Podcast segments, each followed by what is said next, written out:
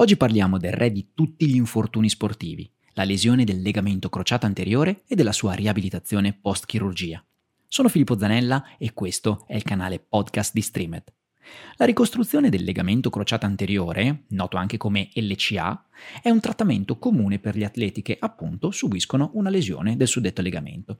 Sicuramente l'incidenza di lesione al crociato senza contatto è il meccanismo di infortunio maggiore tra gli atleti tra i quindici e i quaranta anni, che partecipano a sport in cui sono richiesti movimenti di rotazione, come il calcio, la pallamano, la pallavolo e anche lo sci.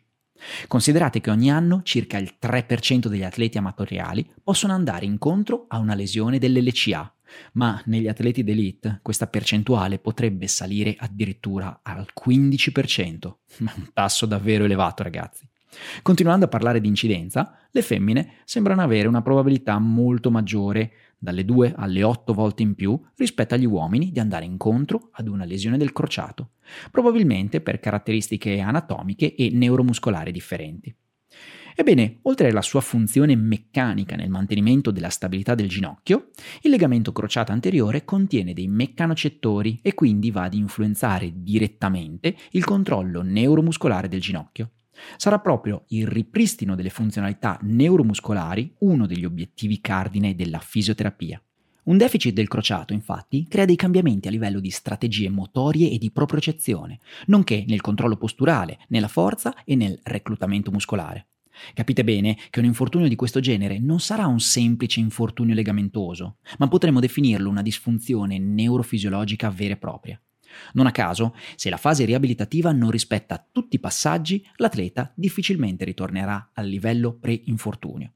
Recenti ricerche mostrano addirittura che il trentacinque per cento degli atleti dopo ricostruzione del crociato non torna al livello sportivo pre-infortunio entro due anni. A parte il recupero fisico, anche la risposta psicologica, come ad esempio la paura di recidiva, ha un'influenza primaria sulla decisione del giocatore di rientrare o meno in campo. Non possiamo più basarci solamente sui test muscolari o funzionali, ma dovremmo tenere in considerazione anche l'aspetto psicologico. Sicuramente è difficile capire quando il giocatore è pronto a ritornare in campo. Non sappiamo ancora con esattezza quali siano le misure che devono essere utilizzate per prevedere un ritorno in campo con sicurezza e soprattutto con un basso rischio di recidiva. Ci sono comunque anche criteri funzionali da rispettare. Ad esempio, il verificarsi di un valgo dinamico al ginocchio aumenta il rischio di recidiva del legamento crociato. Quindi, tutti questi fattori, sia psicologici che funzionali, dovranno essere incorporati nel processo riabilitativo e decisionale di tutta l'equipe medica. Ma vediamo ora nel dettaglio come dovrebbe essere la riabilitazione post-operatoria del crociato secondo la Royal Dutch Society per la terapia fisica, che nel duemilasedici ha incaricato un gruppo multidisciplinare di esperti dell'L C A dei Paesi Bassi di sviluppare un paper per la riabilitazione del legamento crociato anteriore. Beh, innanzitutto la riabilitazione dovrebbe comprendere una buona comunicazione tra il chirurgo e il fisioterapista. Questo, ragazzi, è di fondamentale importanza. Mentre il chirurgo ortopedico è responsabile dei risultati e delle tecniche chirurgiche, il fisioterapista deve essere il leader nel processo decisionale in riabilitazione. Pertanto, il chirurgo dovrebbe informare il fisioterapista sui reperti perioperatori, ovvero il tipo di innesto, se c'è stata o meno una meniscectomia o una riparazione del menisco, il danno cartilagineo, le eventuali lesioni legamentose concomitanti e la presenza di complicazioni durante l'intervento chirurgico. Allo stesso modo, il fisioterapista dovrebbe informare il chirurgo sulle modifiche o sulle complicazioni che possono emergere durante la riabilitazione e soprattutto per adeguare correttamente i livelli di stress ai tessuti lesionati. La letteratura attuale descrive dei protocolli riabilitativi time-based che si basano principalmente sul processo di rimodellamento dell'innesto. Ma poiché c'è ancora incertezza sul tempo e sul programma del processo di rimodellamento umano, sarebbe più giusto incorporare dei criteri funzionali basati su degli obiettivi specifici. Inoltre ci sono differenze individuali nell'apprendimento neuromotorio che rendono difficile poter standardizzare un protocollo basato sul tempo.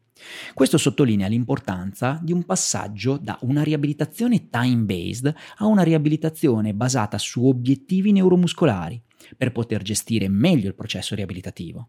Secondo la Royal Dutch Society, la riabilitazione dovrebbe consistere fondamentalmente in tre fasi, secondo una progressione a semaforo. Cosa significa questo? Significa che il paziente può passare alla fase successiva solo e solamente se sono stati raggiunti gli obiettivi della fase precedente. Questo consente una riabilitazione personalizzata per ogni singolo paziente. Inoltre, il gruppo di ricercatori e studiosi consiglia di iniziare la riabilitazione immediatamente dopo l'intervento e prolungarla per un periodo di nove dodici mesi, che varia a seconda degli obiettivi finali del paziente. Questo è il periodo necessario che consente al paziente di ritornare allo sport con un livello di gioco intenso ed impegnativo. Studi e revisioni precedenti, come quella di Greensvenna e colleghi, avevano considerato un periodo di ventidue settimane per un ciclo riabilitativo post-ricostruzione di L C A, ma tuttavia le prove più recenti dimostrano che la maggior parte dei pazienti dopo questo tempo non riescono a raggiungere gli obiettivi minimi per il rientro in campo.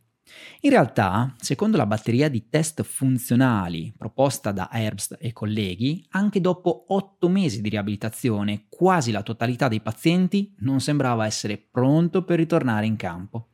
Ecco perché dovremmo allungare i tempi per garantire un recupero migliore e abbassare notevolmente il rischio di recidiva.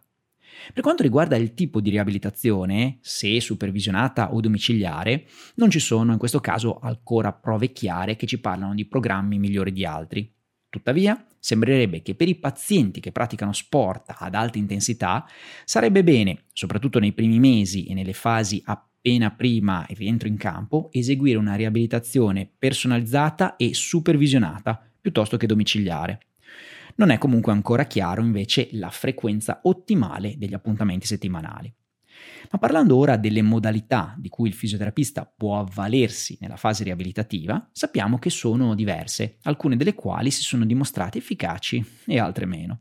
Sappiamo comunque che un carico parziale immediato è sicuro, mentre per quanto riguarda il carico totale, questo dovrebbe essere adottato quando l'innesto è ormai solido, non c'è un dolore durante il cammino, e successivamente nelle ventiquattro ore non c'è nessun versamento o aumento della temperatura locale o sistemica.